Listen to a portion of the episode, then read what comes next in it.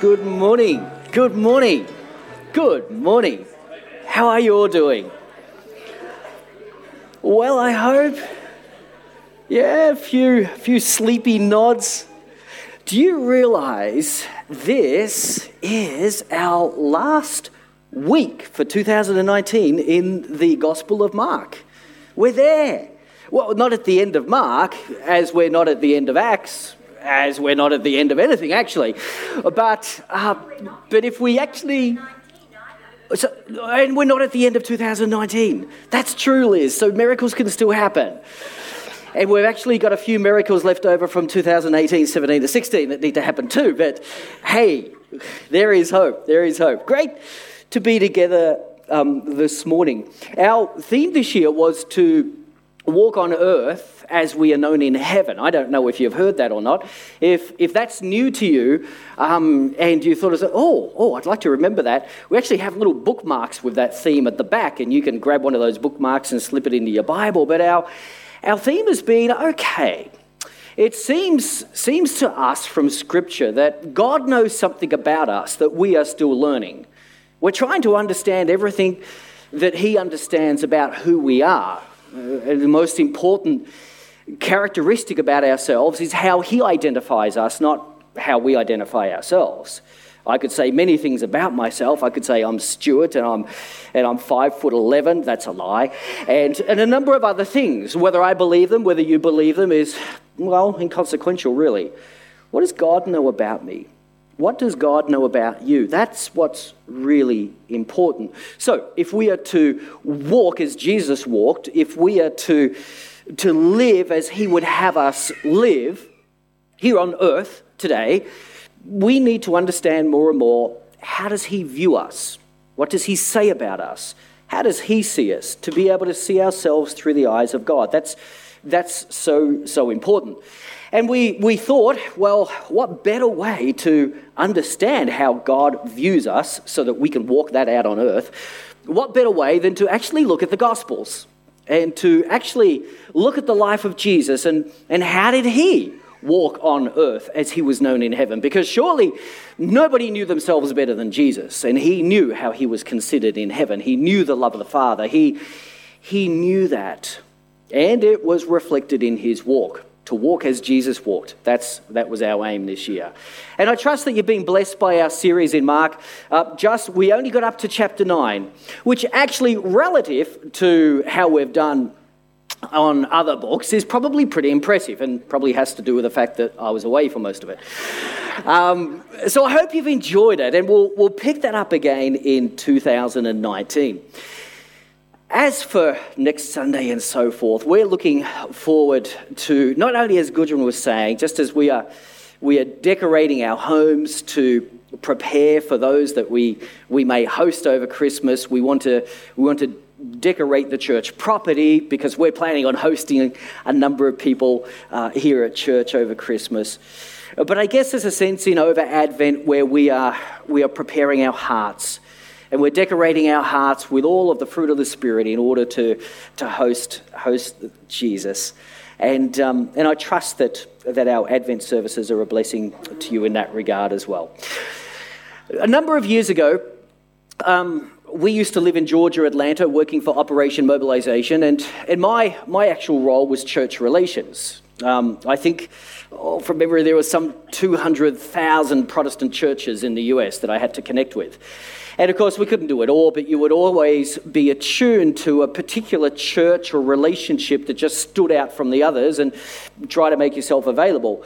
Uh, through a, a friend of a friend of a friend of a friend, of a friend, I had a very, very close connection with um, Bethlehem Baptist in, in Minneapolis, where um, those of you who have heard of it possibly, possibly know John Piper is the pastor there.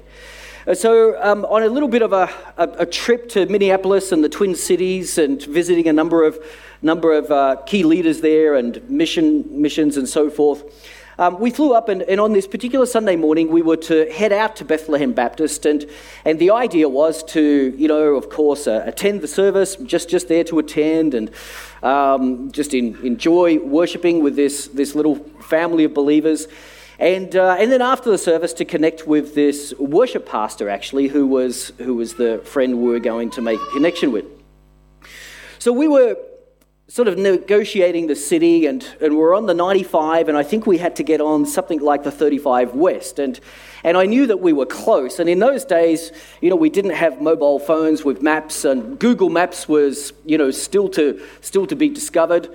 And, uh, and so we just had sort of paper maps out that we'd sort of printed off the printer at work, and, and we were sort of guiding ourselves. And, and I remember driving along with my, with my friend we were going to attend, and, and I remember right over there in the distance, actually, we could see a big, big sign on top of the church Bethlehem Baptist. Now, we were on this, this freeway, and, and we saw it just over there. We think, like that's, we could almost we could almost throw a stone and hit it, which would be wrong because it's a church, but, but we could theoretically. And there it is. And wow. And so we, we drove off. We were looking for an exit. We couldn't find an exit. We had to get off 35 West. And so we took the next exit and then we got onto this other freeway. We're driving along and now we're coming around the other side of it. It was, there it is, there it is, there it is. But we couldn't find another exit for that. And we took another turn and this went on for about 60 minutes we just took turn after turn after turn. And you're not going to believe, well, how is that possible? But often, often in the US, the freeways and the various exits and so forth are, are you know, uh, they're often referred to as a spaghetti junction. It was like just looking at a bowl of, of spaghetti and trying to work out which noodle connects, connects with which. In fact, I've got, a, I've got a photo of it. Dan, can you show us on Google Maps? So, so there it is. I, I mean, you could see it. Bethlehem Baptist Church, that's where we needed to be.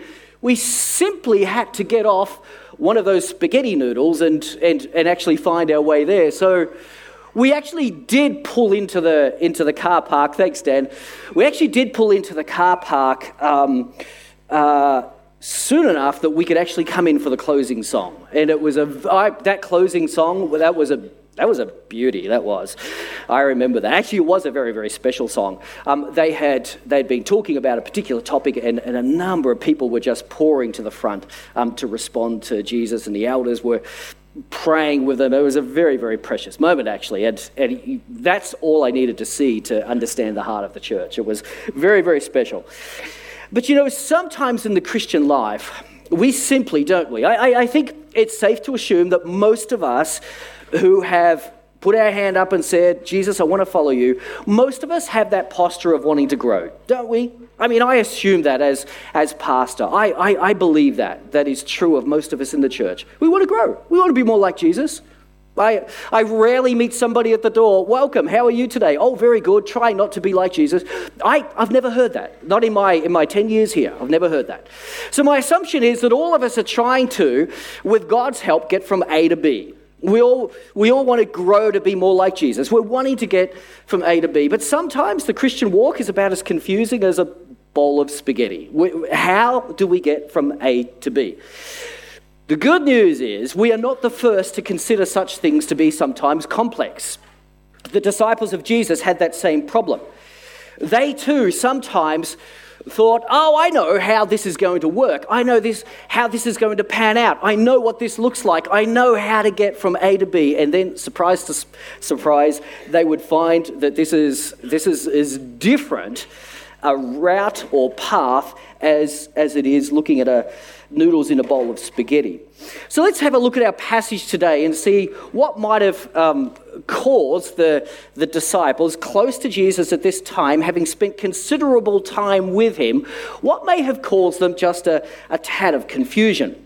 We're going to, as our last passage for 2018, look at Mark chapter 9. We're going to read from verses 30 down to 37. Mark chapter 9, verses 30 to 37. They left that place and passed through Galilee. Jesus did not want anyone to know where they were because he was teaching his disciples. And he said to them, The Son of Man is going to be delivered into the hands of men. They will kill him, and after three days he will rise. But they did not understand what he meant, and they were afraid to ask him about it. They came to Capernaum. When he was in the house, he asked them, What were you arguing about on the road? But they kept quiet, because on the way, they had argued about who was the greatest. Sitting down, Jesus called the twelve and said, Anyone who wants to be the first must be the very last and the servant of all. He took a little child whom he placed among them. Taking the child in his arms, he said to them, Whoever welcomes one of these little children in my name welcomes me. And whoever welcomes me does not welcome me, but the one who sent me. Heavenly Father, we pray that as we delve into your word again, that we won't bring our interpretation to the text, but by your Holy Spirit, we will allow you to use your word, this text now, to interpret things in our lives that you want to shed light on in order to help us better get from A to B, from where we are now to where you want us to be. That, we pray, more and more, we may understand who we are in heaven so that we may walk that out on earth. Thank you, Jesus. Thank you. Amen. Well, the first part of this, this little, little section here is this very, very private, intimate little time that Jesus has with the disciples just to teach them. He didn't want anyone else to know where they were just at this current moment. It would be pretty special, wouldn't it? Wouldn't you love to have been with the disciples just for that, that little intimate time of teaching with Jesus, coming away with him? But then he says something quite confounding. He says something that actually actually is a little bit of a stumbling block in their thinking. Basically tells them that the Son of Man is going to be delivered into the hands of, of other men, cruel men. They will kill him. And after three days, he will rise. And they know that they should know what this means. And they're a little bit afraid to kind of query Jesus on this again. Why? Because he would get angry? No, but they're supposed to get it, but they don't get it. And so they just kind of let it pass, hoping that maybe they can clarify it with one another later on and, and so forth. But essentially, Jesus is outlining here a fundamental truth that he understood. And that was, that was this the path to glory is always via the way of suffering. Jesus understood that. They could not get their heads around it, not at this moment. But they were starting, perhaps, to, to understand there is a principle here out of their grasp, out of reach at the moment, but a principle here that they need to understand. And it was difficult to understand. And the reality is, even today, we find it difficult to understand, don't we? Why? Why does it have to be that way? We have actually written in our vision statement as a church that, that we want to glorify God. Surely it can be done more easily than via the path of suffering. Stuart made it sound so simple. Uh, we like the way that he put it. You know, God will get glory as we live fruitful lives, and, and that'll just be the natural result of abiding. Well, that kind of sounds simple, doesn't it? That sounds easy enough. That doesn't sound too difficult. But what if that abiding is actually forged out of suffering? Dang. Well, that, that's, that's a little more difficult. What if, the, what if the fruit, that eternal fruit, fruit that lasts, can only come, yes, out of abiding, but abiding with Jesus in the midst of suffering? What if that's the case? What if, as we are connected like a branch to a vine, that vine lives in a period of drought? They're just, they're just doesn't seem to be a, enough water and enough external things to, to be able to produce what needs to be produced in this life. Circumstances around us, frankly speaking, are not great. And the only way to survive, the only way that fruit will come, is that connectivity with Jesus Christ Himself. The path to glory is through the way of suffering, and Jesus makes it, makes it clear here. He understood it. Obedience to the Father was, was paramount. Generally speaking, when it comes to pain and difficulty and challenges in our life, when it comes to any situation where the result might not be what we wanted, and some may even feel today that. that the state election that just went was, was not what they were praying for. That is not what we as, as Christians were particularly wanting. Although we may add to that, is it ever? I don't know. But it could be in our families, it could be in our personal walk, it could be it could be in our connections with at the, the local school and with other parents. It, it could be with our neighbors. It could be in so many, so many areas.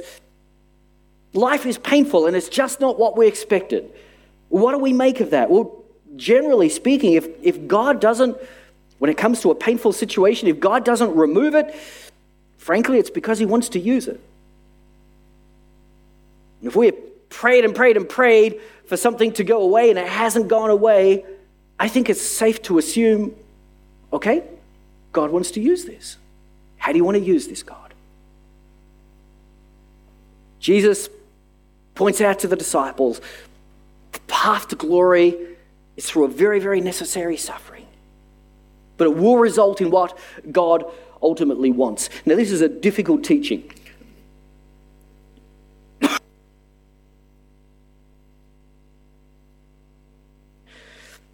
She's just the best wife. I'll try and mute the coughing here.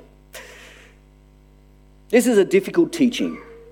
So perhaps it's not surprising that as they leave that area and, and head to Capernaum, as they're walking along, the disciples start to discuss this very issue amongst one another. What could this mean? Why is the path to glory that way?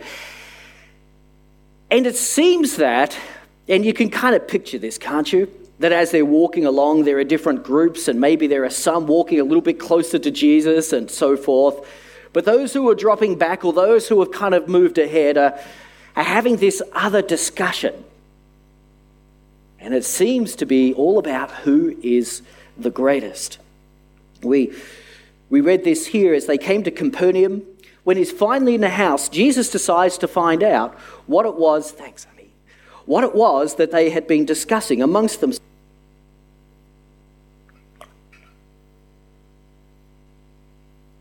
Sorry, what were you arguing about on, on the road? Jesus asks them.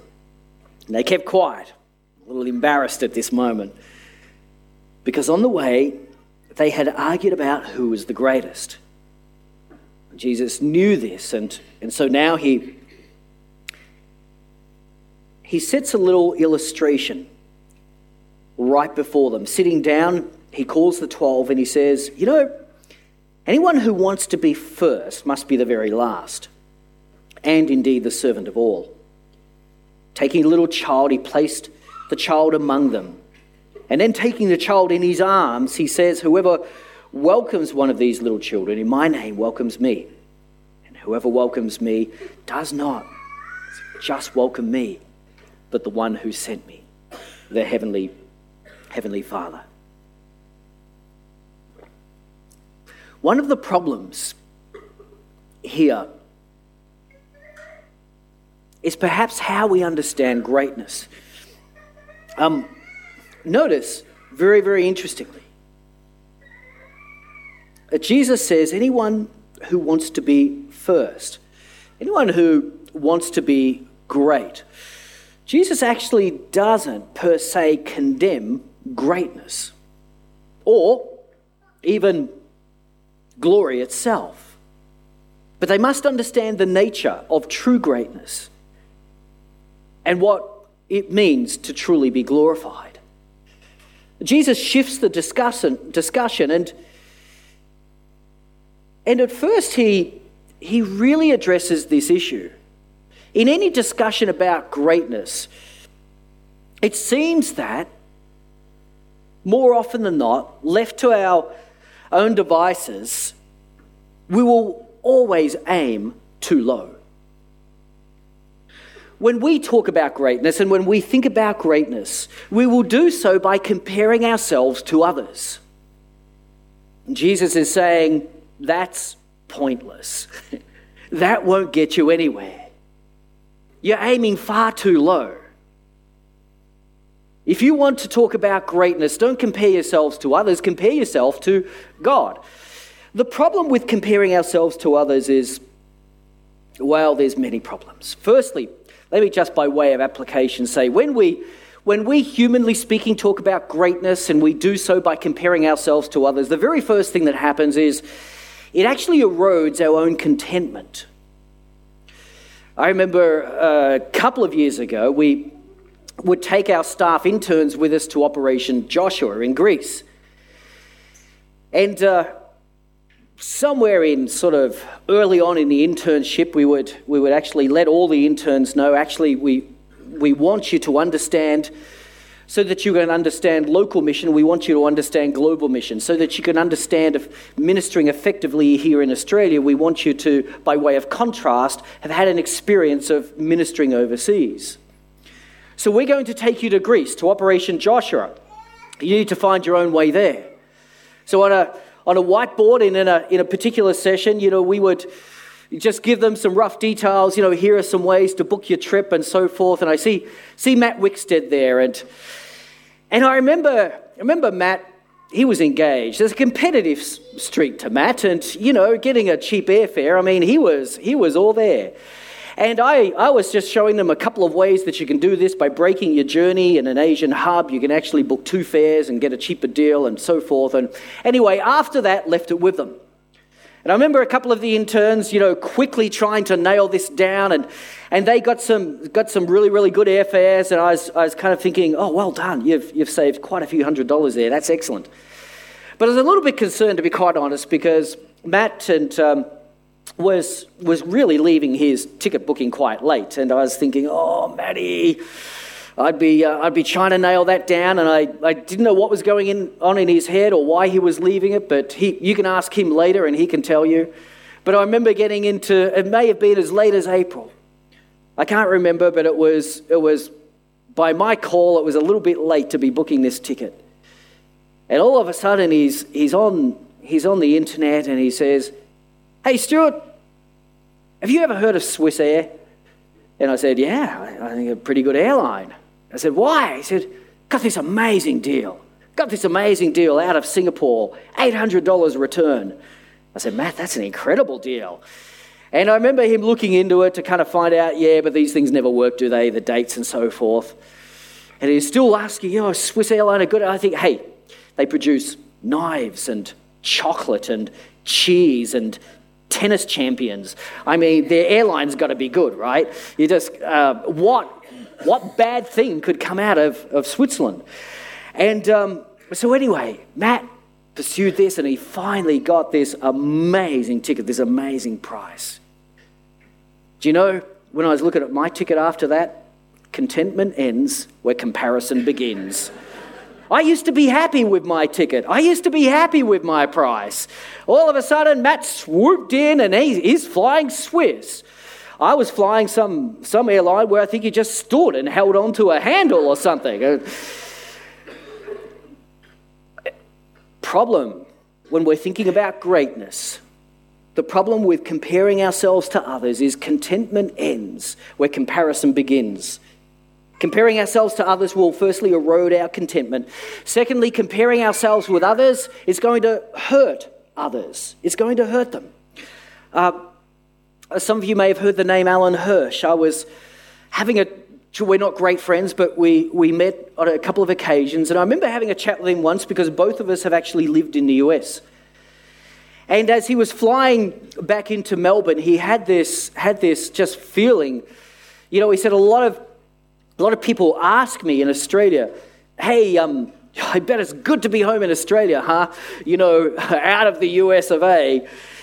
And uh, Alan shared with me, as somebody else who had lived in the US, he actually shared with me, he said, I don't know what to say because, quite honestly, I fly back into Melbourne and sometimes I feel like I'm flying into just a, I don't know, just a, a, a darkness, spiritually speaking. He says, actually, when I'm in the US, I don't actually always necessarily feel that.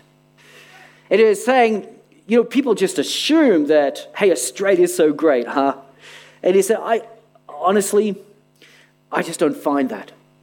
And I said, I know what you mean. I know what you mean. Uh, our, our time in the US at times was difficult, but there's so much that we just give, give thanks to God for. It was, there were some special, special highlights and memories for our family of our time back there. And, and, and for me, because I really, really wanted to serve God overseas, it was difficult coming home.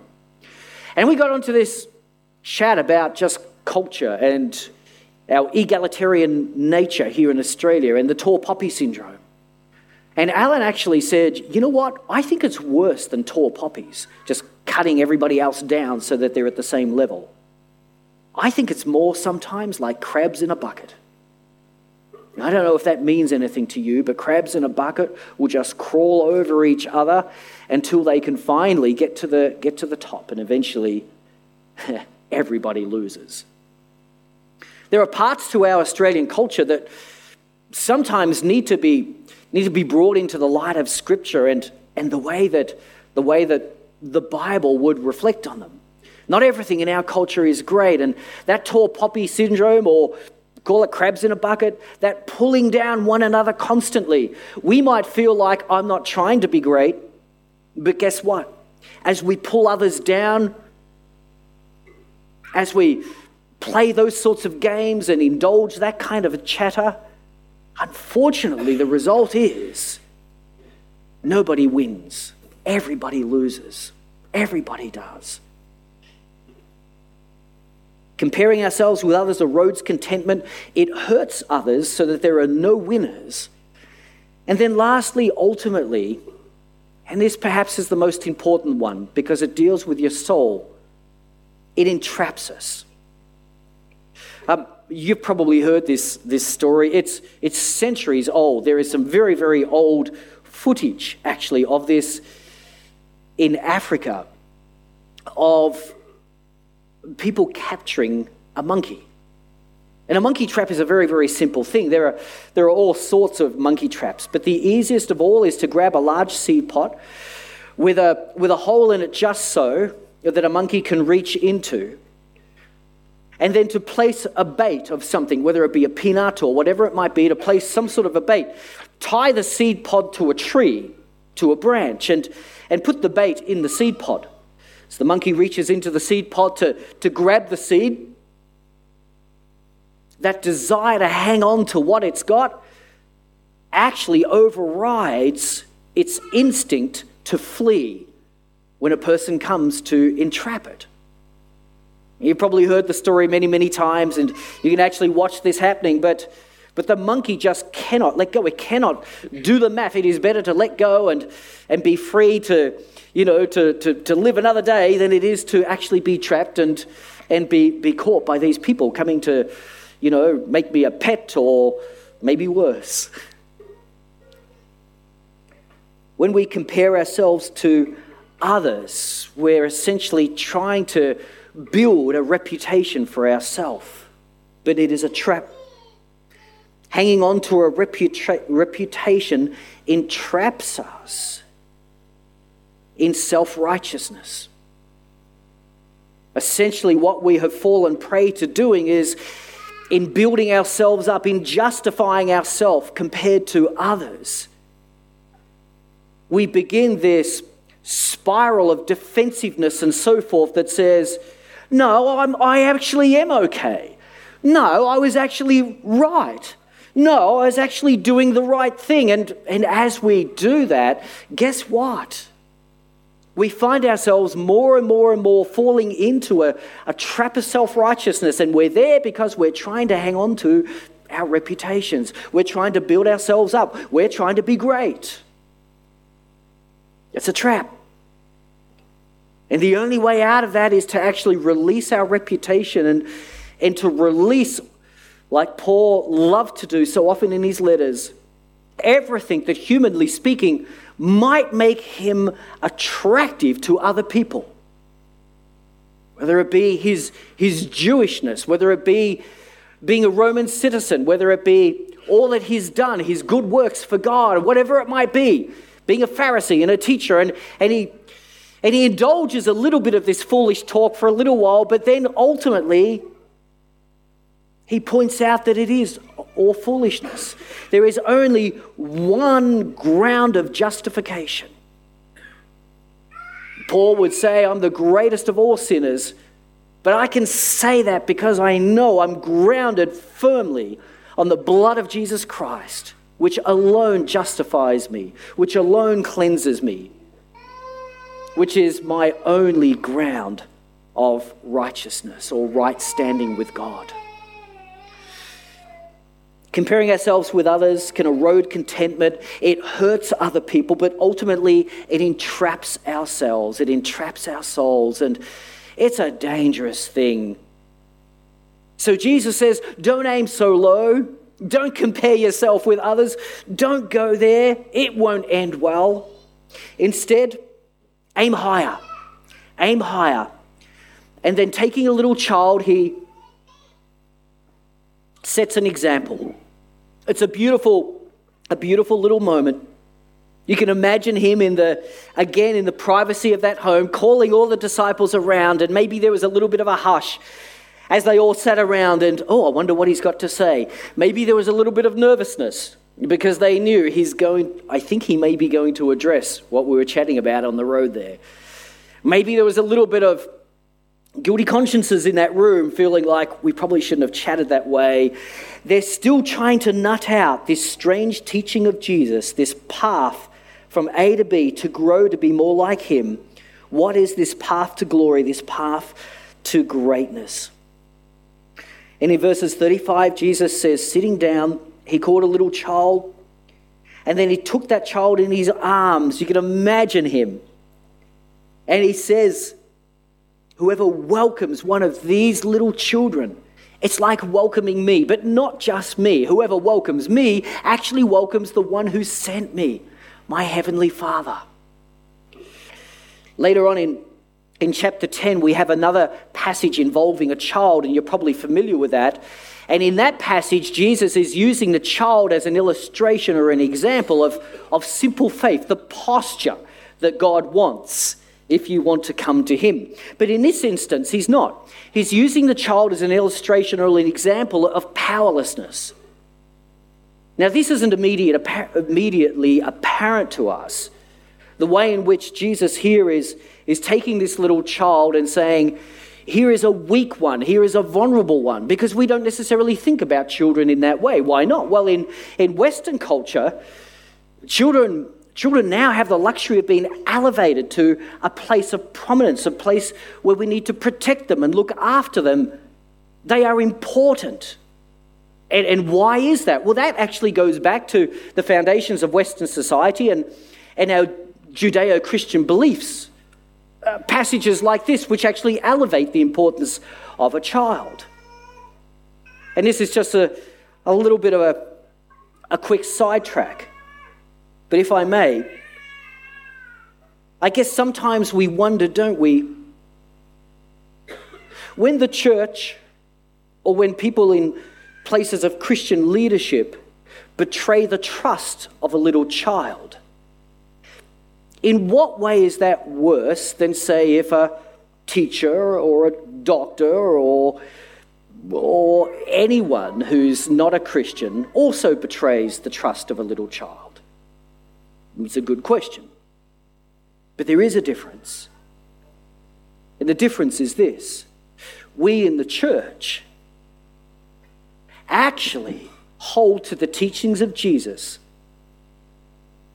We in the church understand the vulnerability and the weakness of children and advocate for them, and rightly so, and have done for centuries, and rightly so, so that their place in society, the weak ones, whether that be, whether that be children or the disabled or the marginalized in, in any number of ways. It is we in the church who should be those who are advocating for the vulnerable and the weak.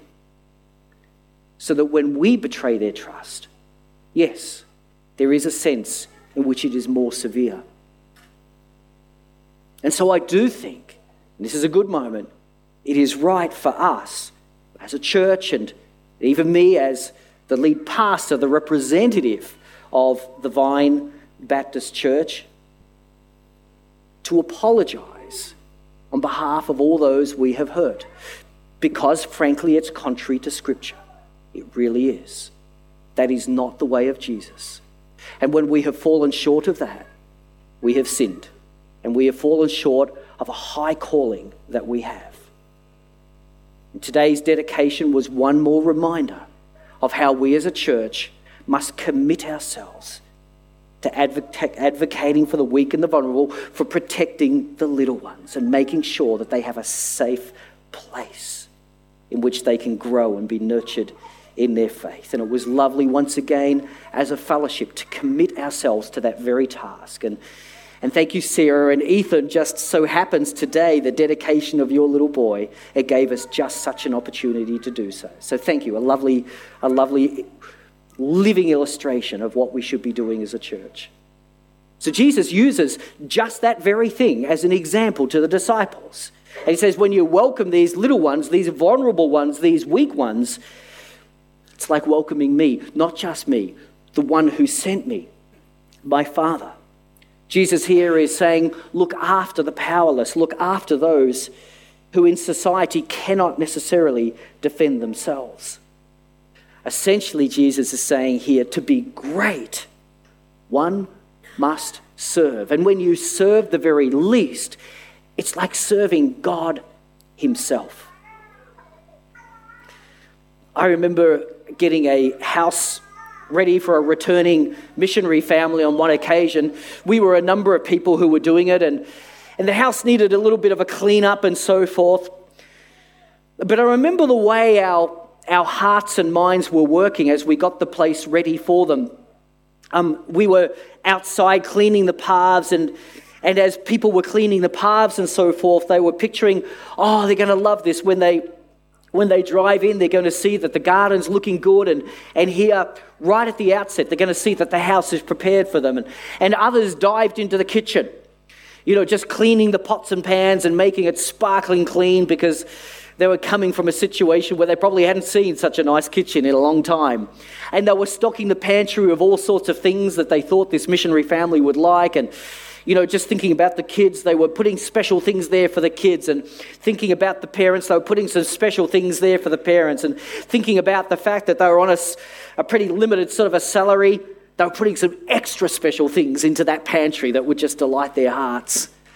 And then there were others who were cleaning up and vacuuming the living room and, and just getting it so and putting some fresh flowers there so that when the family sat down, they would just love sitting there and just feel loved and appreciated. And there were others who had, who had gone into the various bedrooms and were putting, making the beds and putting treats on the pillows for the, for the kids. And then others in the master, master bedrooms, some, some chocolates on the pillows and were just thinking about that precious missionary family when they came home and so tired and so forth, and the good night's sleep that they would, they would really, really need, and just a, a welcome place to, to rest. And I guess as we're involved in that task, one of the things that occurred to me was, was that we could all picture in some ways as we, as we did this act of service, as we prepared this space, we were anticipating the way that it would, it would bless the hearts of the missionaries. And Jesus seems to be saying that taking that little child, you know, when you, when you embrace, when you welcome, when you receive these little ones, you're actually ministering to the very heart of God Himself. When you picture and anticipate the blessing that is theirs. It's like blessing the very heart of God. It's like preparing a bed for God. It's like putting chocolates on God's pillow. It's like preparing God's lounge room and putting flowers in his lounge room. It's like actually filling the pantry with, with all sorts of things that, oh, we know that God's good at banquets and he'll be doing a fantastic one, but here's something that he'd love to have in his, in his next banquet. And then even the very pathway into the house, may it, God, may it bless your heart. As we bless these missionaries, we're really wanting to ultimately bless you. Jesus says, as you bless this little child, you are blessing God the Father. It's, it's like doing it to Him Himself. Rob Coyle, who um, has often spent time visiting with us and ministering to us, says the measure of love in any group or community is how they care for and esteem the least. It's a good quote, isn't it? That's a good metric, I think, for all of us. The measure of love in any group or community is how they care for and esteem the least.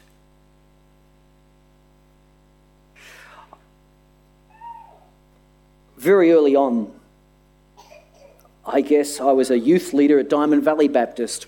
Ah, maybe 17, maybe 18 years of age. We had this special youth leaders retreat, and, and the guest speaker at the, at the time, I didn't know him that well, but he was just starting to be a part of our church. Many of you actually know him quite well now. His name is David Cummings. At the time, he was simply introduced as he's the Australian Director of Wycliffe Bible Translators and the International President of Wycliffe Bible Translators. And, and he was you know, somebody whose leadership credentials were right up there. So, as a young leader, I, I remember really looking forward to this leadership retreat. Somebody had said a couple of times, How did we get him to come and speak on our youth leaders retreat? Like, there's 20, 30 of us. Like, how did that happen? He's an international speaker, and, and so it was with quite some excitement that I was looking forward to, to meeting him and hearing from him and learning from him. And probably like a lot of people, I, I had hoped, you know, I was, I was sort of a leader of a team and so forth, and I had probably hoped to actually be able to, you know, as an up and coming leader in the youth ministry, get some time with him, you know, just, you know, side by side and just, I don't know, have him speak into my life and, and just glean any possible insight I possibly could. But I noticed a pattern that after he had spoken on the Friday night, and then there was a couple of sessions on the Saturday morning, there was one on Saturday afternoon, Saturday night, Sunday morning, there were lots of opportunities to watch him in action and to listen to his teaching. But after he had spoken, there'd be a, there'd be a break, and uh, the first thing I would do in the break is I'd go and get a cup of coffee. And, and I'd have my cup of coffee and I'd look around to kind of see, okay, where's David? I'd, I'd love to just chat with him about such and such. I'd love to and I couldn't find him. And this happened multiple times. Eventually, I would locate him way off back in the corner of the dining room, sitting usually with somebody who was kind of new to the group, kind of awkward, kind of not necessarily on the on the in, you know, as far as those things go, but somebody who was a little bit of a loner, a little bit, I don't know, just just on the outskirts of of the group dynamics, and, and he'd be sitting over there with them, just having a one on one with them, speaking to them like they were the only person in the entire world. So I remember thinking, huh, okay, I'll grab him after the next session. Over the entire weekend, that was the pattern. He would finish his teaching session. Where would you find him? You would find him, he had, he had zeroed in on somebody that he just wanted to bless their heart. The little children. So I actually did learn, not from having one on one time with David on that occasion, but I actually did learn a lot from following his example. That to be great in the kingdom of God means to be a servant. And as we serve the very least, it's like serving God Himself. That'd be a beautiful mark, wouldn't it? of our church community? I actually think it already is, at least to some degree. But we could probably aspire to be even greater in that, couldn't we? And so perhaps as we finish off this series in Mark and, and try to understand how to walk on earth as we are known in heaven, to look out for one another, to look out for the very least, to look out for those who, in some way or another, maybe not all the time, but maybe just this week, feel just a little bit weak, a little bit alone, a little bit vulnerable, and to embrace them, to welcome them, and to love them. And as we do that, we're actually doing that to God Himself. Let's pray. Would you like to stand with me? Because I think there's a sense in which when we take this lesson with us, we do so as a community, and perhaps by standing together, we can, we can give expression to the fact that we are standing as one body, learning this lesson and this principle, but we are standing together in this as well. And the idea is that we might be looking out for one another, understanding that each of us on a given day can feel like the least. Let's pray. What a wonderful example you have, have given us here in Scripture, Lord Jesus. We, we thank you so much for it.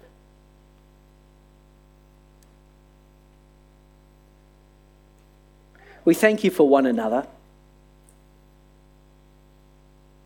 and for a whole variety of circumstances.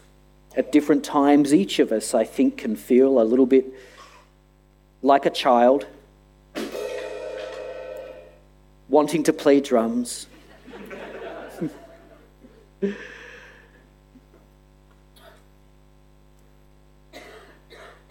Actually, just feeling a little bit weak, a little bit lost, a little bit forgotten, a little bit overlooked, a little bit vulnerable in many ways.